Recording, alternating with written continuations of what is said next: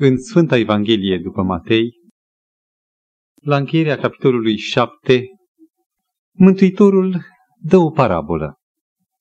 De la versetul 24. De aceea pe orice cine aude aceste cuvinte ale mele și le face, îl voi asemăna cu un om cu judecată care și-a zidit casa pe stâncă. A dat ploaia, au venit și voaiele, au suflat vânturile și au bătut în casa aceea, dar ea nu s-a prăbușit, pentru că avea temelia zidită pe stâncă. Însă ori și cine aude aceste cuvinte ale mele și nu le face, va fi asemănat cu un om nechipzuit, care m-aș fi așteptat să zică, care nu și-a zidit o casă. Nu există pe pământ, cred că, un om care să nu se gândească la problema postului, la nevoia unui acoperiș a siguranței trupești sau sufletești. Și nu e om pe pământ care să nu facă măcar o colibă, dacă nu un palat. Și interesant este că în privința problemei relației noastre cu cerul sau a siguranței veșnice, orice om își caută cumva o siguranță, deși nu mai e modern. Oamenii întind mâna spre Mântuitorul, unii bâșbâind, alții din auzite și unii dintre cei care simt nevoia după o siguranță, nu numai pentru viața aceasta, dar și în fața dușmanului cel mai de temut care e moartea, își fac rost de acel unic fundament care este stânca. Și stânca nu este altul decât Isus. Însă oricine aude aceste cuvinte ale mele și nu le face, va fi asemănat cu un om nechipzuit care și-a zidit casă, dar casa pe nisip. A dat ploaia, au venit și voaiele, au suflat vânturile și au izbit în casa aceea. Și vă închipiți care a fost dezodământul, ea s-a prăbușit și prăbușirea i-a fost mare. Încredere în Dumnezeu.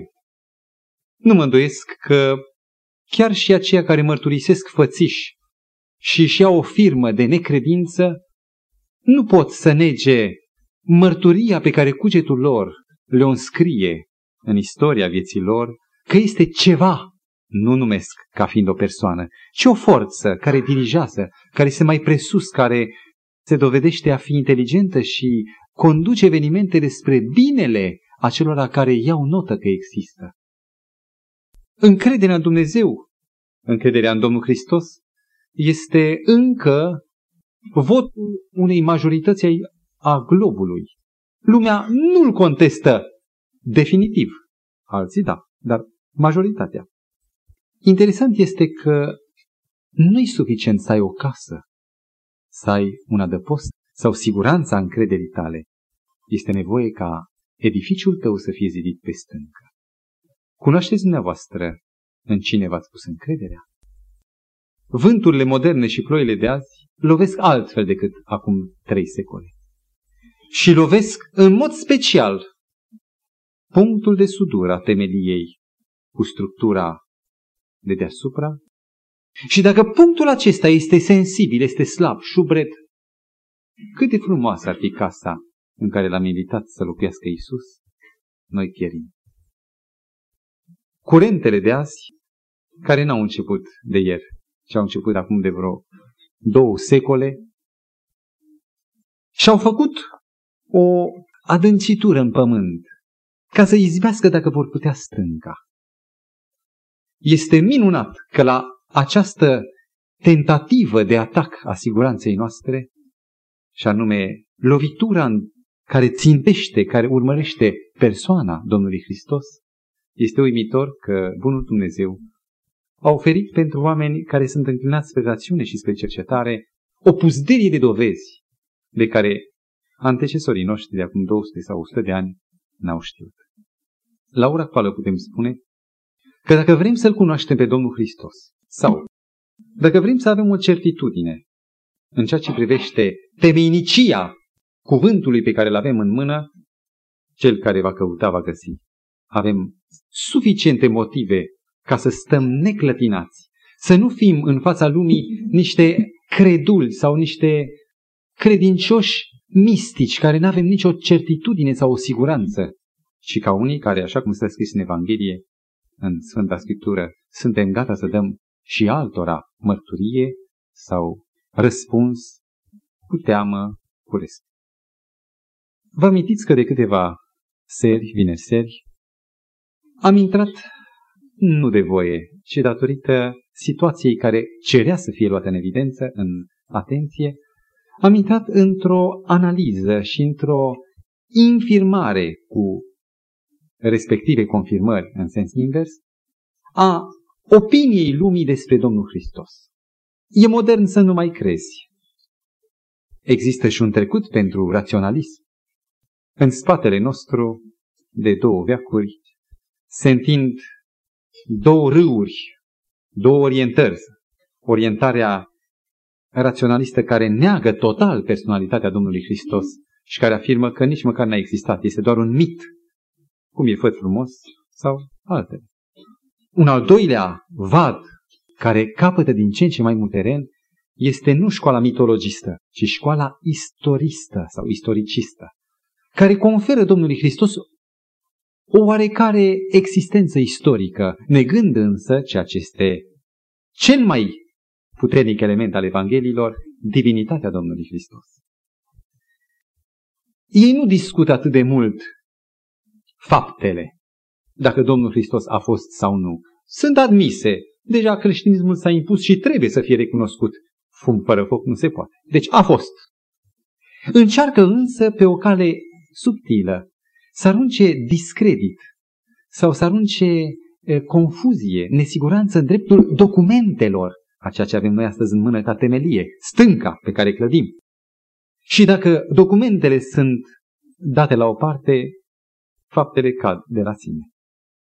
Am în fața mea un citat al uh, raționalistului polonez Zenon Kozidowski, care scrie Cartea Povestirile Evangeliștilor și care spune următoarele lucruri despre Domnul Hristos, din care veți înțelege că nu mai este actual să negi persoana Domnului Hristos, ci să o recunoști, dar să o lovești mai subtil. Este cert că Isus a existat. Evenimentul autentic, singurul autentic din viața lui a fost actul răstignirii. E un adevăr cert că el a fost dulgher, că a locuit în Nazaret, că Ioan Botezătorul îl prezintă poporului, că a propovăduit în Galileea și în Ierusalim, că a murit și că după moartea lui s-a întâmplat ceva care a produs un fapt neobișnuit și convingerea că el ar fi Mesia. Ce? El nu știe. Și socotește că nimeni nu mai poate să dea răspuns la această întrebare. Acest subtil mod de a zdruncina nu casa, ci temelia, Evanghelia care poartă persoana Domnului Hristos ca o atestare la fața locului de către martor, n-a început de ieri de azi.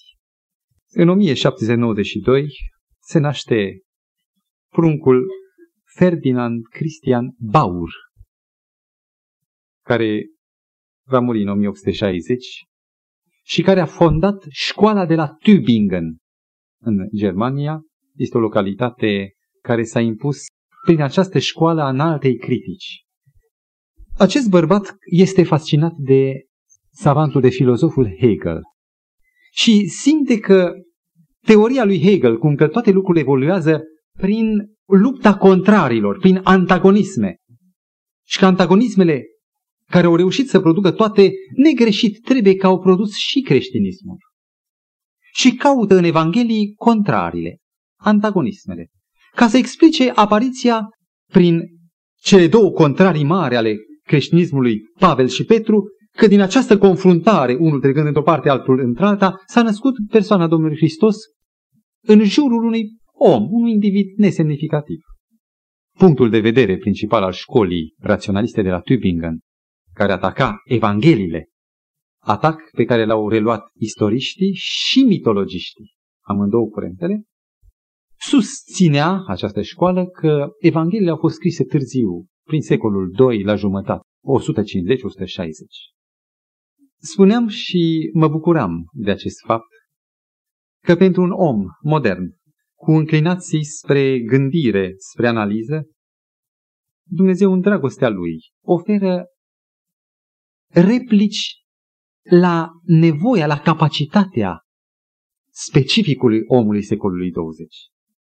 Aș dori, pentru ca să știm pe ce anume clădim mai bine, să avem nu numai o casă a credinței, ci să avem o stâncă sigură sub tălpi, care să ne permită o perfectă siguranță și neclintire în vremuri grele, să urmărim acest val de răspunsuri pentru părerea raționaliștilor privind nesiguranța Evangheliilor.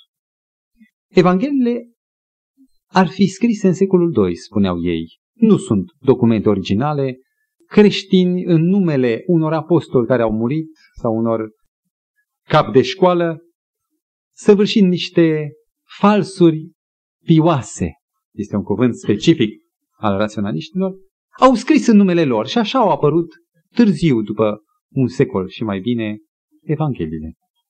Acela care cercetează nu de la distanță, care nu e mulțumit cu o discuție la general, ci care analizează cadrul istoric, secolul I, mergând pe documente și apoi cercetează cadrul secolului II, cam ce gânduri, cam ce exista în secolul II, poate să-și dea seama că spiritul secolului I a martorilor Domnului Hristos este total diferit de spiritul secolului al doilea. Iată câteva elemente care susțin acest lucru.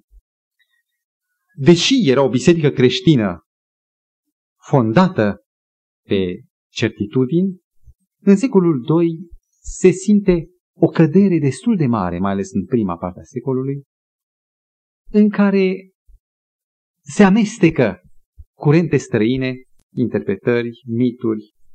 De exemplu, în Evangheliile apocrife, multe alte cărți care n-au fost scrise de apostoli, ci de concurenți, de contrafăcători, apar absurdități.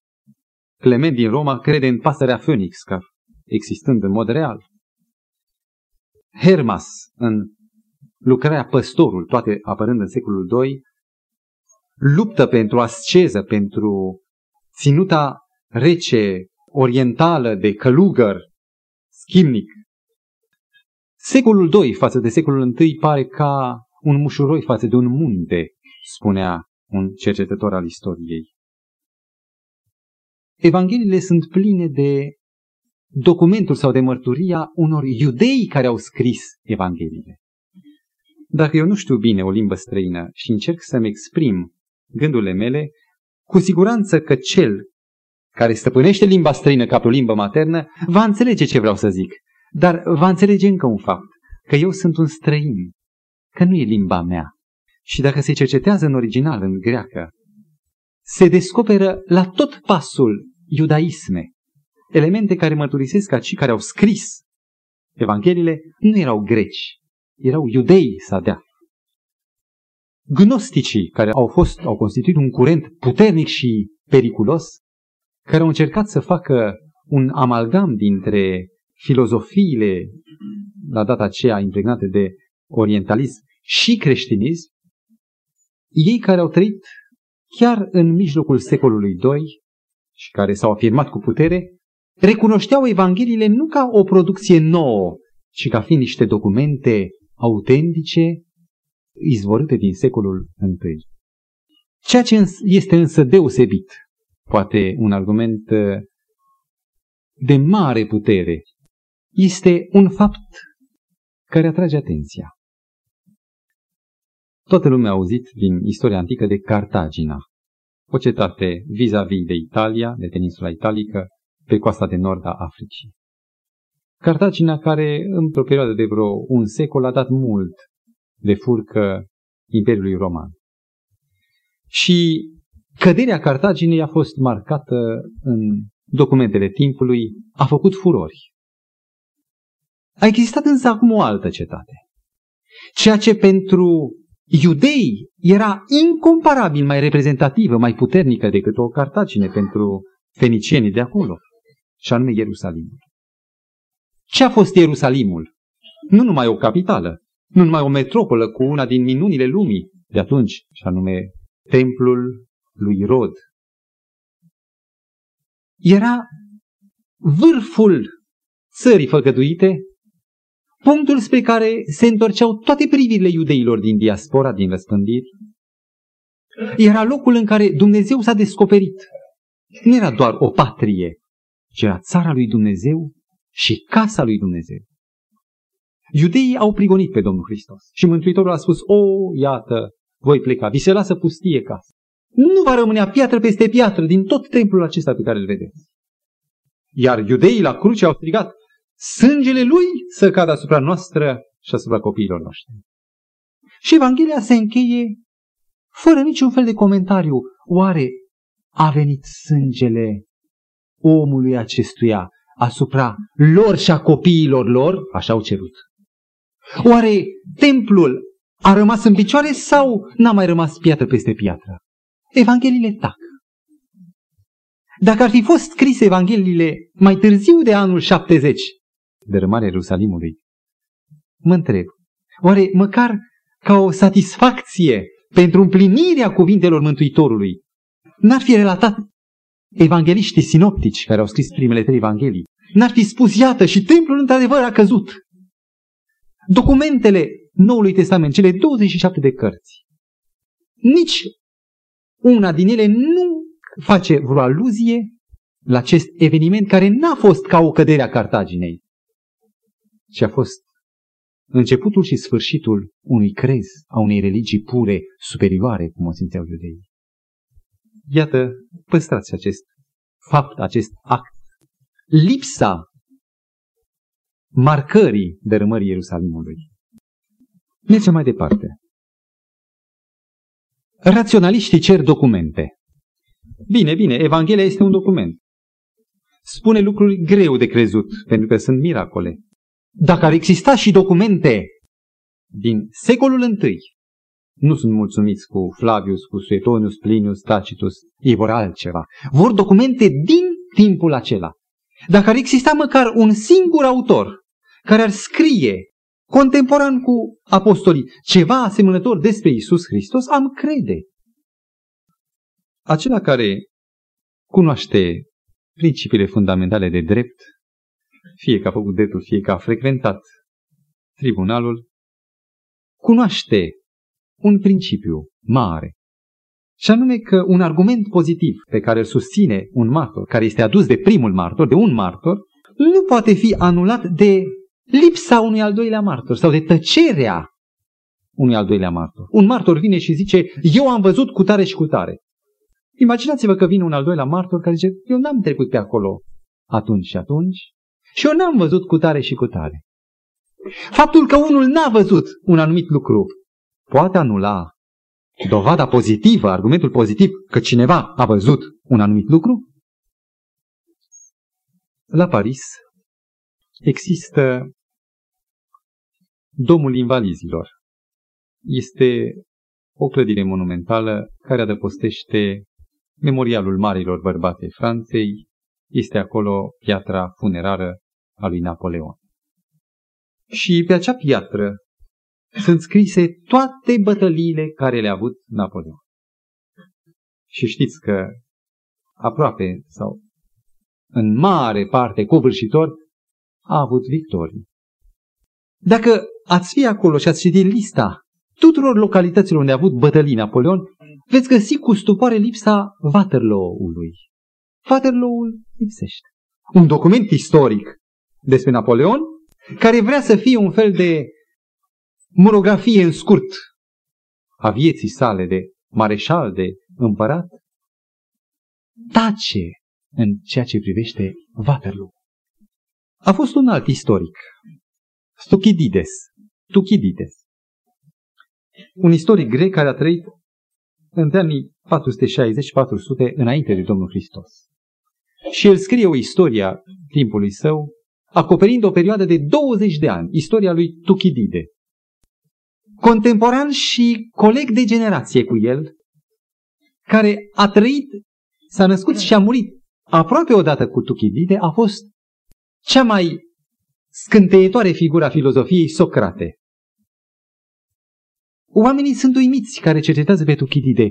Cum de acest istoric n-a scris nimic despre Socrate, care a fost o stea, a fost personalitatea cea mai proeminentă a timpului său? Tuchidide tace. Oare faptul că documentele contemporane Evangheliilor tac anulează mărturia pozitivă a atâtor evangeliști și apostoli, martori ai minunilor Domnului Hristos? Dacă documentele externe sunt lipsă, raționaliștii cer măcar documente interne, adică să existe documente din secolul I cu privire la Evanghelii. Să existe un manuscris al unui sfânt, al unui evanghelist. Am vrea să medităm puțin asupra acestei pretenții pe care o au raționaliștii. Enumer în scurt câteva date. Istoricul Tuchidides trăiește deci în jurul anului 400 înainte de Domnul Hristos. Cele mai vechi manuscrise existente în lume care conțin opera lui Tuchidide datează din secolul 9 după Domnul Hristos. Și nimeni nu se îndoiește cu privire la originalitatea operei lui Tuchidide. Nimeni nu zice că a fost un călugăr care a scris el opera lui Tuchidide. Iuliu Cezar a scris Războiul Galilor între anii 58-50 înainte de Domnul Hristos. Primele documente, cele mai vechi care există în toate bibliotecile, în toate muzeele, cele mai vechi documente ale istoriei acestui război, datează cam la 900 de ani după moartea lui Iuliu Cezar. Istoricul Titus Livius, ne referim la istorici, cum vedeți în mod special, care prinde exact momentul nașterii Domnului Hristos, se naște în anul 59 înainte de Domnul Hristos și moare în anul 17, când Mântuitorul avea 21 de ani. Manuscrisele cele mai vechi ale lui datează din secolul 5, 400. Cornelius Tacitus, din care am citat data trecută, a scris în primul sau la începutul celui de-al doilea secol al erei creștine și nu s-au păstrat decât două mai vechi manuscrise din secolul 9 și secolul 11. De ce am dat aceste patru pilde? Sunt mai multe, m-am redus din cauza timpului. Nu vi se pare că este o dovadă a nesincerității? Faptul că aceiași care primesc cu multă credibilitate lucrările unor istorici a căror manuscrise sunt târzii cu aproape o mie de ani după moartea lor, ridică atâtea pretenții în dreptul Evanghelilor. Vrem documente de atunci. Este o lipsă și de cultură a avea aceste pretenții. Dacă acum avem hârtie și cerneală care poate să păstreze caracterele scrise mult timp și există anumite calități de hârtie care nu sunt uh, deteriorabile prin umezeală sau uh, mucegai sau altele. La data aceea se scria pe niște materiale foarte perisabile. Era în mod curent papirusul și papirusul în țările Orientului, cu excepția Egiptului, era atacat de apă, putrezea. De ce nu există documente? Ne întoarcem în cadrul acela și vom vedea. Clima n-a permis. Altele, alte documente, au fost atât de uzate și atât de folosite încât n-au mai putut fi întreținute și păstrate. Încă un fapt. Apostolii când au pornit să predice Evanghelia, fiecare avea o arie precisă, vestea unor ascultători. Solia era orală. Nici nu-și puneau problema să scrie pentru alții din alte părți cu care nu puteau să aibă un contact direct. Abia după extinderea bisericii și câștigarea unei arii mai întinse, se simte nevoia de a scrie celor care cunosc pe Mântuitorul și de a da mărturii și celorlalți. Un istoric prinde încă un fapt. Ucenicii așteptau revenirea Mântuitorului din an în an, din lună în lună. Mântuitorul a spus și i-au înțeles greșit că unii dintre cei prezenți din numărul ucenicilor nu vor muri, așa au înțeles ei, până nu va reveni Domnul Hristos în slavă pe nor. Ce să mai scrii cărei posteriorități dacă Mântuitorul urma să vină? Ei care așteptau sfârșitul atât de iminent. Și abia atunci când au înțeles semnificația Domnului Hristos, când a apărut perspectiva unei posterități către care să scrie mărturiile, au apărut și scrierile.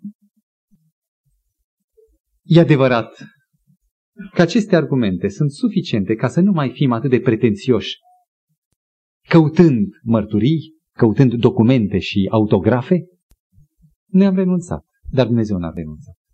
El al cărui nume este în joc, a oferit niște dovezi atât de puternice pe care vreau să vi le prezint, care fac ca pentru căutător să existe documente, copii, e drept, scrise numai la 20 de ani de la scrierea originalului și curând să existe documente complete, nu mai departe decât 200 de ani găsite în patrimoniul arheologiei, care mărturisesc despre faptul că Noul Testament nu este o operă compilată în timp, ci este un document autentic original.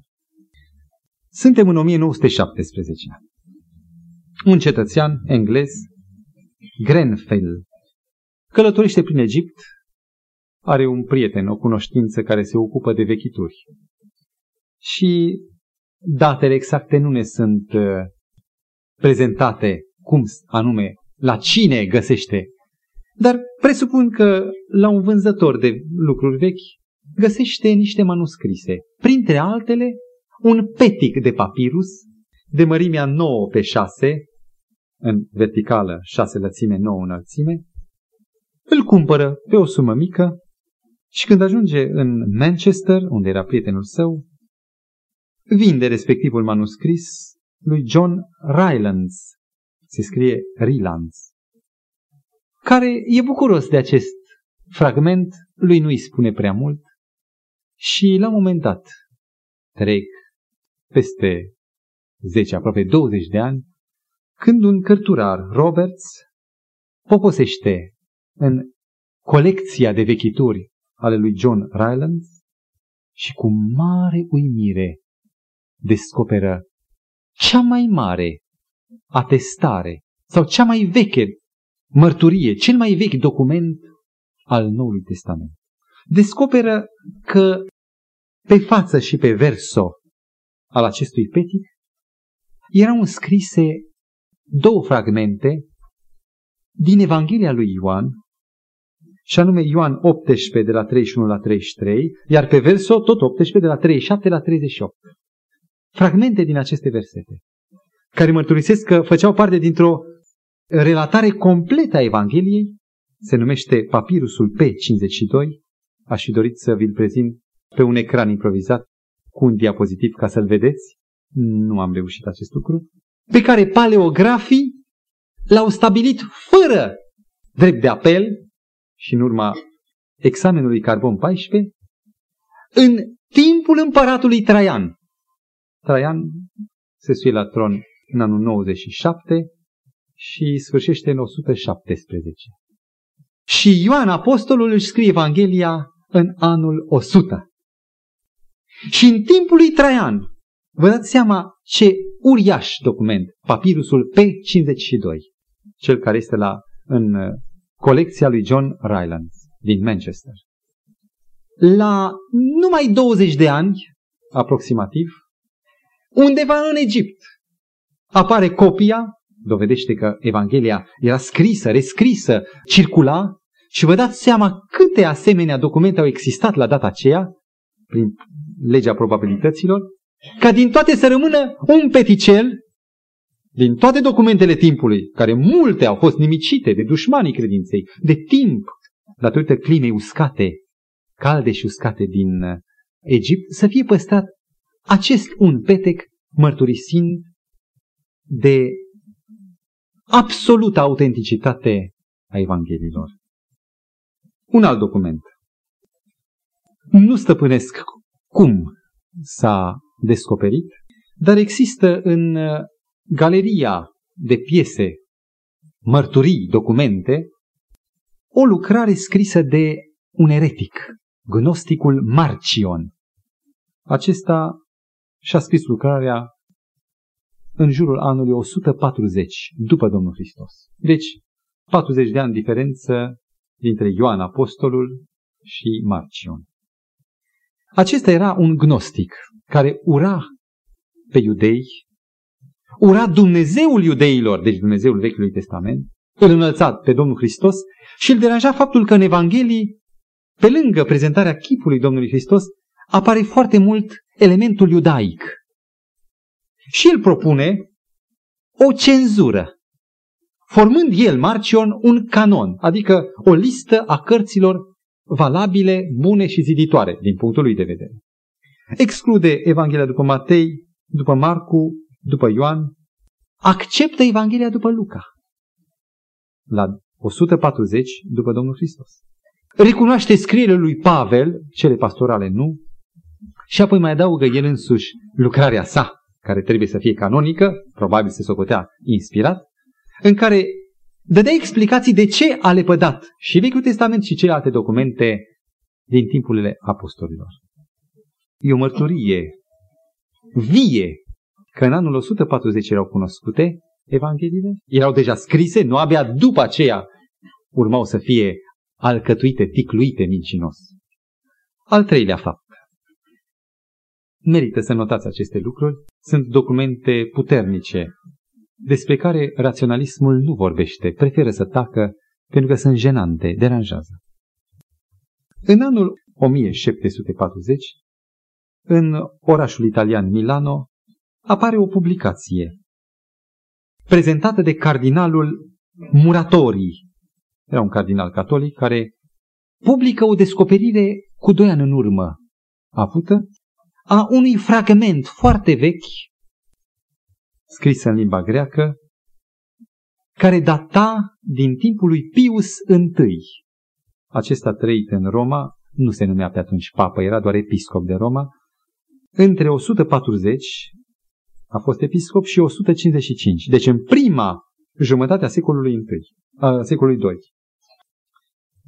Acest fragment are, din păcate, lipsă tocmai începutul, continuând însă de la un punct mai departe, enumerând ce cărți ale Noului Testament sunt recunoscute de către biserică. Matei și Marcu lipsește din enumerare pentru că lipsește începutul. Sunt doar ultimele cuvinte din comentariul său cu privire la cartea lui Marcu și urmează a treia Evanghelie, zice el, este Evanghelia lui Luca, care era medic, a patra Evanghelie este a lui Ioan, care era ucenic al Domnului Hristos, urmează cu faptele apostolilor, cu epistolele lui Pavel. Lucrurile acestea mărturii ale istoricității Evangheliei. Societatea de Teologie Istorică din Oxford scoate o lucrare în 1905 cu titlul Noul Testament în scrierile părinților apostolici. Cine sunt părinții apostolici? Poate vă veți întâlni cu acest termen și ar fi bine ca să știți ce însemnează. Toți acei stâlpi ai bisericii creștine care i-au văzut pe apostoli, care au primit învățătura din gura apostolilor, poartă numele de părinți apostolici. Spre deosebire de părinții bisericești care nu i-au văzut pe apostoli, ci doar pe ucenicii acestora, se numesc simplu părinți bisericești. Titlul cărții, apărută în 1905, se numește Noul Testament în scrierile părinților apostolici. Deci cei care au fost martori, care au avut contact direct cu apostolii. Și este o listă impresionantă pe care o oferă editorii în urma trecerii în revista tuturor lucrărilor părinților apostolici. Nu amintesc prea mult, îmi dau seama că datele acestea obosesc. Nu e în obiceiul nostru de a face numerări și prezentări de date, dar cred că odată la câțiva ani e necesar să ai această expunere ca să avem o certitudine că nu clădim pe nisip. În jurul anilor 80-90 al erei noastre apărea învățătura celor 12 apostoli, o lucrare în care se făcea un rezumat al tuturor evanghelilor, un rezumat liber. Pentru că cuvântul învățătura celor 12 apostoli, învățătura e cuvântul de debut al acestui titlu, în greacă se numește simplu învățătura sau didache. Didache. Existau deci Evangheliile între anii 80-90, dacă cineva poate să-i facă un rezumat. Un autor, Clement din Roma, scrie o epistolă către Corinteni.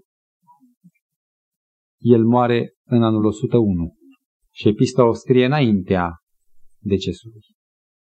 Ca să încadrăm anii apariției epistolei. Citează în mod bogat din două evanghelii, din epistolea lui Pavel, încât, punând cap la cap documentele furnizate de Clement, nu poți decât să recunoști fragmente, citări, nu parafrazări, vorbiri, prezentări libere, datări exacte. Un alt autor, Barnaba din Alexandria, scrie o scrisoare în anul 96, suntem tot în secolul I, în care iarăși citează din Evanghelii din Pavel, la fel Ignațiu din Antiohia, care moare la 115, și care redă, pentru că a fost ucenic al lui Ioan, redă pasaje exacte din Evanghelia după Ioan. Un arheolog, cercetător al problemelor istorice, pe nume Sir Frederick Kenyon, în cartea apărută în 1940, Biblia și arheologia, la pagina 288 afirmă. Putem spune cu deplină siguranță că perioada de timp dintre originale și copiile găsite devine atât de mică încât de fapt este neglijabilă.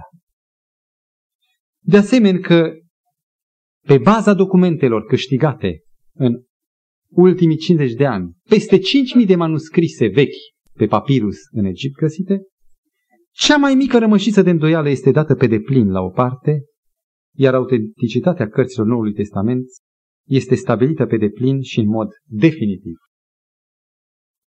Este minunat faptul că avem în față creștinismul. Nu doar documente. Noi vorbim acum despre documente pentru că suntem creștini și oamenii n-au putut să nu ne recunoască. Dacă ar fi existat doar doctrina lui Isus ca om, care ar fi deschis o morală nemaipomenită și ar fi rămas în loc de această Evanghelie, așa cum este ea, doar morala Domnului Hristos, creștinismul ar fi dispărut, cum a dispărut fariseismul sau orice sistem de morală.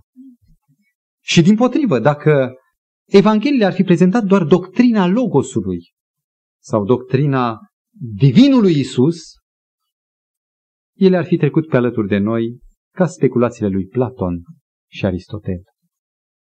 În timp ce Biblia pe care o am înaintea mea descoperă nu un om sau numai un Dumnezeu, ci persoana care s-a impus și a unit în el Dumnezeu om, Dumnezeu descoperit în trup, a unit forța care face pe om să poată trăi Evanghelia cu un altul standard neegalat de niciun fel de sforțare a minții sau sufletului românesc care este ținuta Mântuitorului.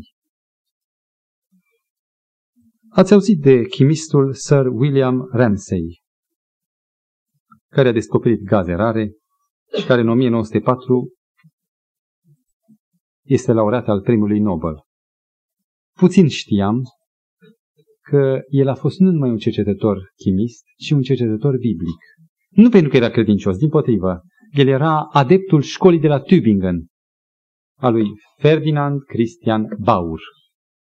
Și el a fost incitat de existența Evangheliilor și de disputa care există. Și și-a propus să ajute pe raționaliști, pe necredincioși, să susțină devalorizarea, din punct de vedere istoric, a Evangheliilor.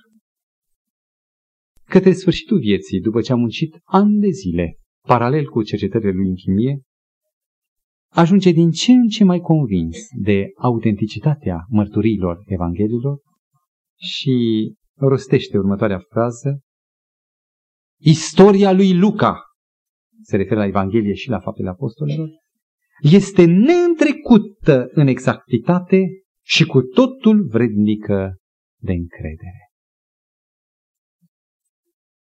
Și pentru că vorbim despre documente, aș dori să mă apropii de încheiere, pornind de la o descoperire. În 1945, profesorul Sukenic de la Universitatea din Ierusalim, o figură cu un nume rezonant, cercetând niște morminte din prejurul Ierusalimului, deci în Palestina, are surpriza să descopere pe peretele unui cavou două inscripții. Inscripțiile sunt destul de șterse și totuși pot transmite ideea destul de fluent. Când a descifrat inscripțiile din cavou, a ieșit ca un arhimede cu cuvântul Evrica pe buze, am găsit. A ieșit animat de simțământul că a găsit cel mai vechi document al istoriei creștinismului, cum spunea el însuși. O inscripție, amândouă erau rugăciuni, rugăciuni creștine, care datează din jurul anului 50 al erei noastre. Când Pavel propovăduia încă, când apostolii erau vii, când se făceau minuni și mărturii extraordinare.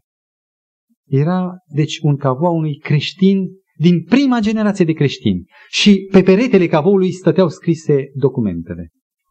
Prima, o rugăciune adresată lui Isus, pentru ca El să ajute pe cel în viață.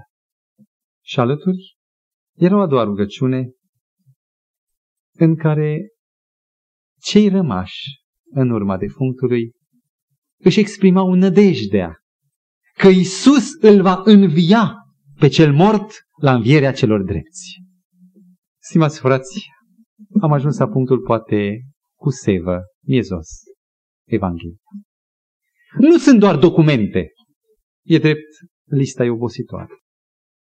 Dar știind că sunt în spatele tău, privești spre această Evanghelie ca fiind soluția, marea rezolvare nu numai a vieții, ci și a morții. Nu numai a morții, ci și a vieții.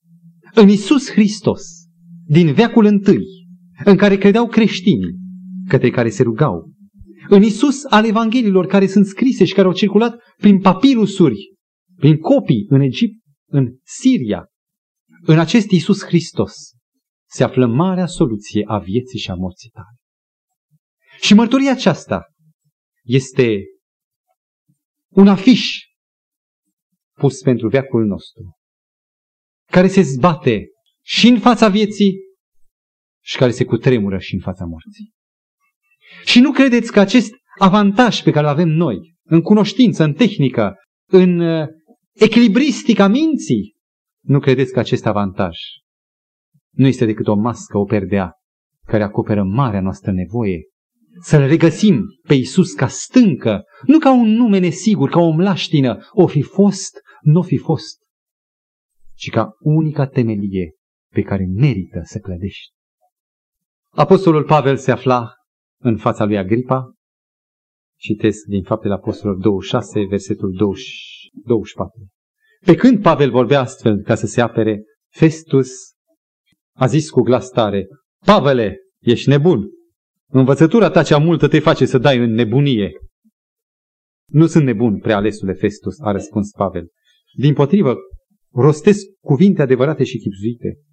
Împăratul Agripa știe aceste lucruri. De care lucruri era vorba? Că în Palestina, în care Agripa abia de curând venise, a fost răstignit acela pe care oamenii l-au recunoscut de Mesia, acela care a născut cea mai uimitoare lucrare care dăinuie și care nu poate fi stinsă de nimic. Împăratul știe aceste lucruri și de aceea îi vorbesc cu îndrăzneală, căci sunt încredințat că nu este nimic necunoscut din ele, fiindcă nu s-au petrecut într-un colț. Crezi tu în proroci? Împărate Agripa, știu că crezi. Poate în colțul unei provincii neînsemnate, colț care devine centrul preocupărilor lumii întregi în secolul I, către care priviseră și auziseră, de care auziseră împărații sau guvernatorii spre acest eveniment, vorbește Pavel către contemporan.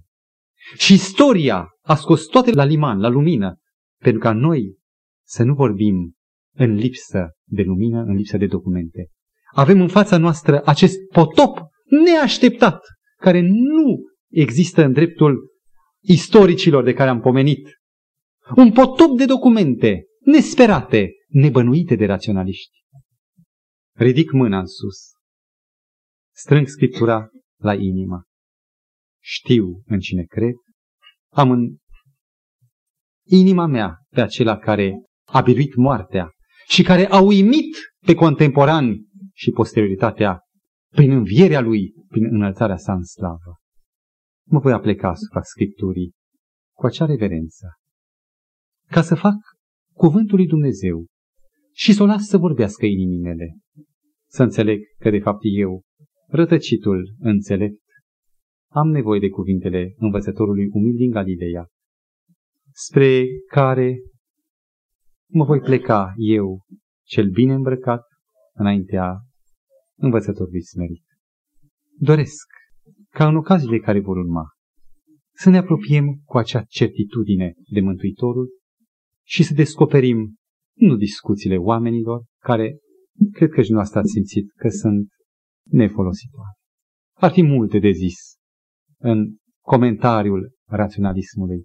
Noi nu facem nici polemică, nici apologie, ci în contra valului care lovește la temelie, dorim să zidim doar pe stâncă și să putem spune și altora că Isus este Mântuitorul. Amin.